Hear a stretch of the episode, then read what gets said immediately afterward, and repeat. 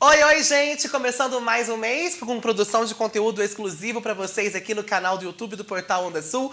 Hoje vamos falar de atividades físicas, vamos falar de educação física, vamos aprender bastante aqui com uma pessoa que é muito especial, que tem muito para contar a respeito da vida profissional dele. Recebo então Adir Domiciano Teodoro. Muito bem-vindo, Adir, ao nosso programa. É um prazer te receber aqui hoje. Obrigado, PO. Obrigado pelo convite e Bom, o propósito maior é informação, né? Com a gente certeza. bater um papo aqui e vamos, e vamos ajudar a galera desse Carmo do Rio Claro. Olha, né? e assim, você o que mais tem é, é carga para falar, né? Você tem Isso. um conhecimento muito grande acerca da sua profissão, da sua área de atuação, só que você não é cameritano. Você veio para cá há alguns anos. O que te Sim. trouxe trouxe para cá? Olha, eu sou de Mogi Guaçu. A minha formação é assim, eu tô há 25 anos na área. Pouquinho tempo, né? Eu tô há 25 anos. Na verdade, é a minha primeira formação, eu sou formado em ciências exatas e biológicas. Depois eu fui para educação física, entendeu? Eu fiz educação física na PUC de Campinas, depois eu fiz uma pós-graduação em fisiologia e treinamento na UniFMU de São Paulo. Depois eu fiz ergonomia também, para atuar dentro de empresas e qualidade de vida Legal. né? E de Mogi fui para Itatiba, onde comecei minha carreira lá atuando em escola. Então eu lecionava para criancinha de dois, três anos até ensino médio. Fiquei durante uns oito anos atuando e aí recebi o convite para fazer a gestão e trabalhar também numa, numa academia. E de lá então só fui para essa área de, de atividade física indoor, né, que a gente fala, né, que é treinamento em academia e gestão, né. E hoje conheci o Carmo através de um amigo de Itatiba, um, um amigo personal. Eu era, dava aula de personal trainer para ele, ele tem uma fazenda aqui. Conheci a cidade, visitei uma academia e falei, qualidade de vida, tudo de bom, Carmo, né? Falei, cara, o que, que eu estou fazendo lá? Acostumado com o trânsito caótico, com a vida corrida. Tudo, vai dar aula para ir numa academia na outra 40 minutos. Uau. Aqui eu falei, um minuto. Do lado da minha É, casa. do lado da minha casa. Você tá de brincadeira, né? O que, que eu tô fazendo lá?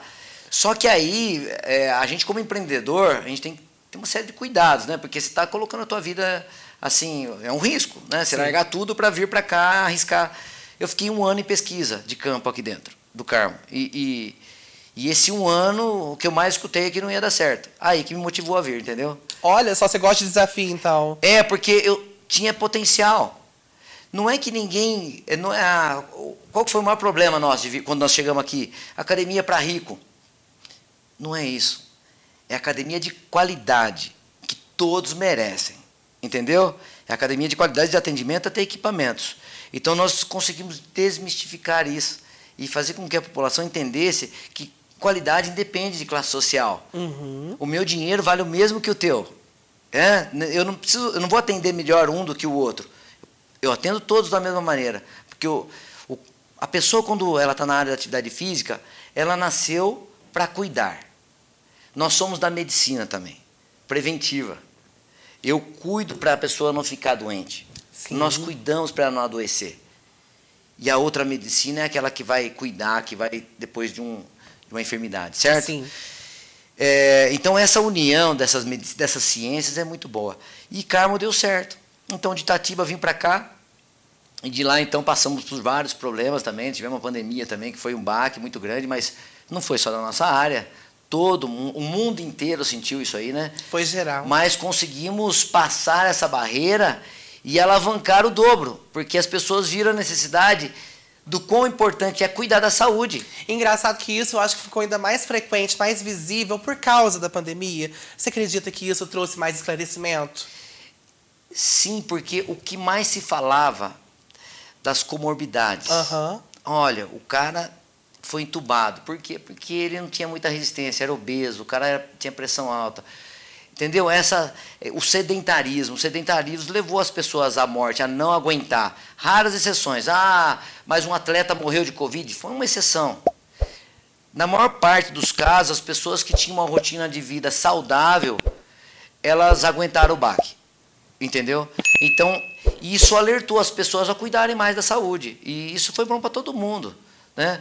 É, para o pai, para a mãe, para o avô, para a criança. Porque quando o pai vai, a criança vê ele treinando, depois ele cria um hábito também. Verdade. Então, nós deixamos um legado. E, O, Covid, se eu, se eu tiver uma moedinha, eu ver um lado da moeda, horrível, foi catastrófico, foi um, foi um negócio. E o outro lado, nós conseguimos dar um upgrade na cultura, na mentalidade das pessoas em relação à sua própria saúde física e mental. Porque a, a mental foi agressiva demais e ainda nós temos um resultado disso, né? O índice de depressão, Sim. de tudo isso foi, foi, muito, foi muito alto, muito preocupante isso. E a atividade física é um, uma válvula de escape para isso. E olha, você começou o papo falando de uma coisa muito interessante, que é dessa questão do BAC, né? De chegar, de fazer pesquisa de campo. Isso. E de ouvir que não vai dar certo. Dentro da sua área de atuação, né? Dessa questão da própria atividade física, as pessoas trabalham mais com a, a, a dificuldade, a adversidade ou com metas? Como que você estabelece essa relação dentro da, da função? Quando a gente vai captar colaboradores, eu, eu, escuto, eu escutei muito isso na minha vida gerenciando, né? Mas educação física dá dinheiro? Eu, eu, eu devolvo a pergunta. Eu falei assim: qual profissão não dá dinheiro? Depende a tua atuação. Como você quer fazer o serviço? Um bom vendedor de sorvete, ele vende muito sorvete. O que, que você quer? Então, o, o comodismo na nossa profissão teve uma época que, ah, tá bom, tá bom, é, e, e, tem o perfil também, né? Tem o professor de, de sala, que ele vai ser o professor de sala, uhum. que eu uhum. também gosto de atuar em. Só que passei dessa fase. Eu tenho um espírito mais empreendedor. Eu quero criar as coisas, não aguento mais, entendeu? Também aventureiro, né? Sou demais. Ouvindo você falar, se vendo a sua energia, é, eu quero tá aventureiro. A, a, minha esposa não me aguenta mais. Inclusive, um beijão pra Renata, ela é uma É, o beijo aí, amor. Olha, então é assim, ó, academia rodando, eu já estou pensando em outras coisas. Mas eu não sou aventureiro do ponto de vista assim, olha, ele está arriscando. Montar a academia não é brincadeira. Ah, eu imagino. Eu não vou alugar o barracão e colocar equipamento lá e falar que eu montei a academia. Eu tenho todo um aporte técnico. Eu preciso. Precisa chegar um aluno lá com condromalácia patelar nível 3 e eu tenho que saber o que é isso. O que é? Eu não sei. Então é um desgaste da cartilagem. entendeu? Um nível dela. O cara é infartado. Eu preciso saber como é que eu vou lidar com esse cara. O cara obeso, eu preciso conhecer fisiologia, conhecer o corpo humano para poder atender. Não é brincadeira. Atividade física. E aí é que a maior grande parte das academias não dão certo. Uhum. Porque não tem esse entendimento que é cuidar. Mas como eu vou cuidar? Não é falar, não é uma Smart Fit. Não falando, já falando da Smart Fit, que é uma rede enorme e, e muito legal, só que a gente não vê um atendimento que na minha concepção deveria ter. Entendeu? O custo-benefício. O que, que esse dinheiro está voltando para você? Ah, mas academia 140 reais, 100 reais é caro. Mas por que é caro? Será que uma porção de remédio daqui 20 anos que você vai pagar 1.200 reais não é caro? Talvez nem há 20 anos, né? A gente conversava aqui no off antes não de é? gravar que as pessoas estão adoecendo cada vez mais jovens. Mais né? jovens. E o custo fica muito caro. Nós não estamos acompanhando mais. Nós, a gente não está se permitindo mais ter um salário que permita uma, uma qualidade financeira estabilizada. Ah, eu estou tranquilo, vou me aposentar tranquilo. E não é assim a parada. Eu faço uma compra no mercado hoje com o mesmo dinheiro, não consigo fazer a mesma semana que vem. Já aumentou o preço. E o salário é 15 reais a mais. Então, é, uma, é um sistema. Então, gestão não é brincadeira. E na nossa área, a gente tem o pessoal que é empreendedor e o pessoal que gosta de atuar em aula. É, tem esses dois perfis. Não adianta uhum. o cara que gosta de aula não ser empreendedor. E vice-versa. Entendeu? É, então tem muita gente que é professor e se arrisca a ser é, empreendedor. empreendedor. E aí não vai dar certo. Ele tem que saber comandar, ele tem que liderar, ele tem que treinar, ele tem que capacitar, ele tem que, ele tem que estudar mais que todo mundo. Ele tem que ser o cara da máquina, ele vai, ele vai conduzir a máquina. É tudo uma doação, né? É uma doação. Eu amo o que eu faço acabou. Não tem, não tem mais essa. Eu estou fazendo por dinheiro. Nunca fiz por dinheiro. Eu não preciso de dinheiro. E, e é notável que você está feliz com isso. É, né? e a gente não para, faz. entendeu? É uma delícia você ver que o negócio está dando certo. E mais do que dá certo, é, é a resposta, é o feedback do aluno. Uhum. É o feedback do cara que vai lá e fala, puta de que legal que tá.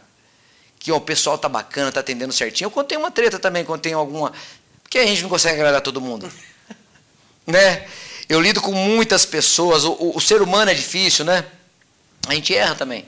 Mas o, o, o legal é acertar após o erro, né? Ah, é buscar o certeza. acerto, né? Com certeza. Buscar empatia, tudo isso faz, é uma, uma série de questões que envolve isso. E a né, gente cara? vive aqui para aprender. E olha, por falar em aprender, a gente tem muito para descobrir nesse programa durante todo esse mês, toda segunda-feira com a Dira aqui, para falar a respeito de educação física, atividade física, melhor qualidade de vida e saúde. E para não perder todo o nosso conteúdo, não se esqueça de inscrever no nosso canal e ativar as nossas notificações. Compartilhar também o nosso programa para passar toda essa ideia para frente. Você disse pra gente, Adir, também, que começou a trabalhar com crianças na escola, também trabalhou, trabalha ainda dentro da atividade física, hoje com adultos, pessoas mais velhas, de diferentes faixas etárias, enfim. O que que é mais complicado de trabalhar, de entender a criança, naquele desenvolvimento motor, naquela ansiedade toda de aprender coisas novas, ou quem é mais velho? Ó, P.O., é assim, olha. Criança sempre é mais fácil. Eu só preciso ter o perfil para atender criança. Se eu for um professor que eu não tenho paciência com o menininho ligado em 340, eu não vou dar conta, entendeu? Eu dava aula para uma classe de maternalzinho, com três, com 15, um mordendo o outro, não sei o que tem, eu adorava aquilo lá. Entendeu? Eu adorava aquilo. Então, o trabalho para criança, em criança, para o desenvolvimento motor para criança é muito mais fácil, porque ela não tem, ela não tem vícios mecânicos. Se tiver alguma, alguma irregularidade eh, mecânica dela, eu consigo corrigir, entendeu? Então, eu consigo eh, criar uma bagagem motora nessa criança muito melhor em relação à coordenação motora, capacidades físicas, eh, cognitivas, afetivas.